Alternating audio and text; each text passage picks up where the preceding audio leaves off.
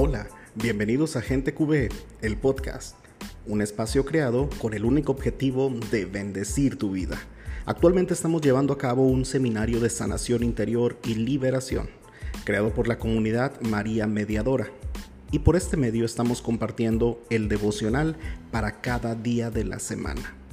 Las sesiones del seminario son los días viernes de 8.30 a 10 pm, hora centro, vía Zoom. Para más información te dejamos el link en la descripción. Quédate con nosotros y recuerda que Dios es bueno.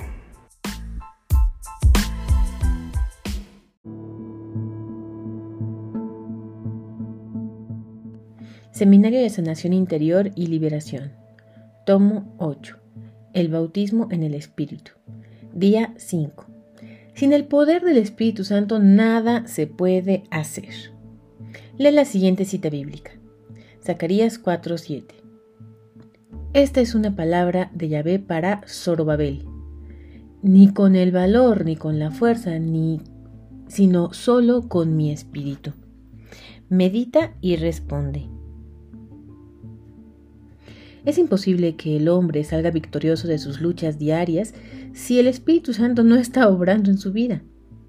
Cuando una persona se abre a la acción del Espíritu y se llena de su poder y de su amor, todo lo que hace estará guiado por Dios y llegará a feliz término.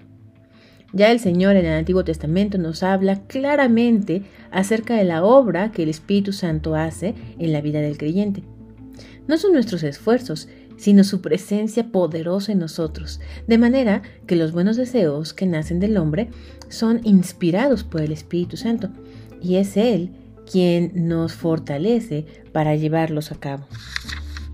Con frecuencia escuchamos cosas como hágase devoto del Espíritu Santo, como si la obra del Espíritu fuera una opción en la vida del cristiano.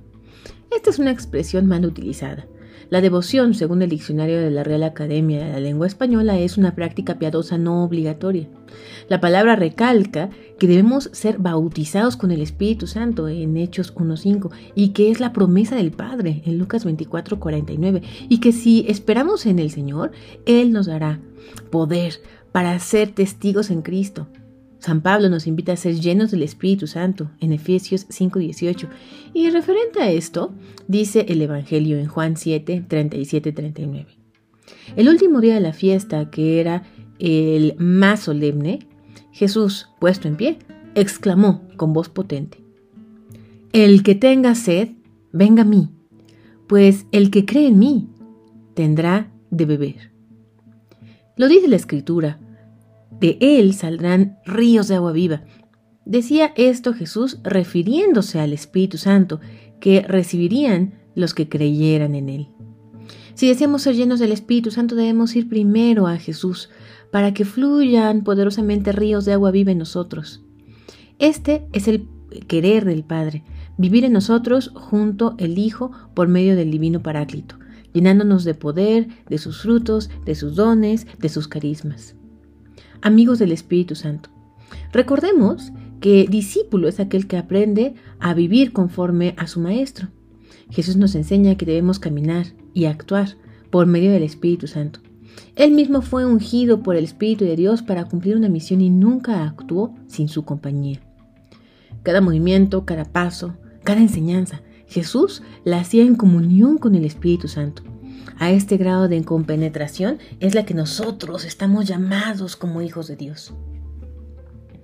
En la vida ministerial de Jesús primero tuvo lugar el bautismo en el río Jordán. Allí descendió sobre él el Espíritu Santo en Lucas 3, 21, 22, quien lo guió luego al desierto. Fue el Espíritu Santo quien movió a Jesús a un ayuno de 40 días para ser tentado. Lucas 4, 1. Después de vencer la tentación, dice la Biblia, Jesús regresó lleno de poder. Lucas 4, 14. Y por si fuera poco, para confirmar su, su, unión con el Espíritu Santo, Jesús declaró la profecía de Isaías sobre, sobre sí mismo. Veamos en Lucas 4, 18 y 19.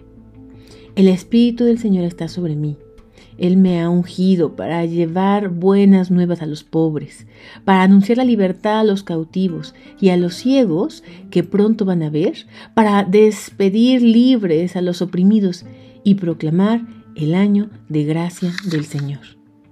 Jesús, luego de todo esto, comenzó su ministerio público de evangelización, ungido por el poder del Espíritu Santo.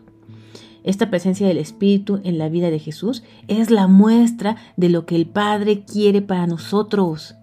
Solo con Él a nuestro lado podremos vencer la batalla contra el pecado y contra el enemigo de nuestra alma. Ayudaremos también a llevar la libertad a los más necesitados de nuestras familias, amigos y seres queridos, recordando que debemos ser amigos del Espíritu Santo. Pues como dijo el Papa Pablo VI, nada es posible sin el poder del Espíritu Santo.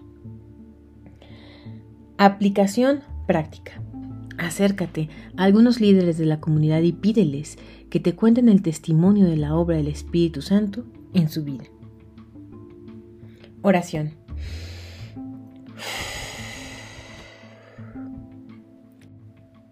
Espíritu Santo, Reconozco que solo podré triunfar con tu fuerza.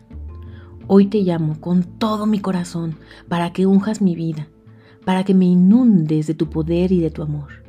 Ven a morar en mí, revélame más del corazón de mi Padre Celestial. Guía cada paso que doy y cuida que siempre esté dentro del propósito que tienes para mi vida. Padre, en el nombre de Jesús, infunde en mí el mismo espíritu con el que ungiste a tu Hijo, para que puedas ser luz en el mundo y anunciar con fuego tu mensaje. Madre Santa, intercede para que yo sea pleno del Espíritu, así como tú eres llena de Él. Hoy me abro a su acción intercesora, recibo sus dones para que yo pueda dar frutos de santidad y pueda trabajar en el proyecto de Dios por medio de los carismas que me ha dado. Madre, ora por mí siempre. Amén.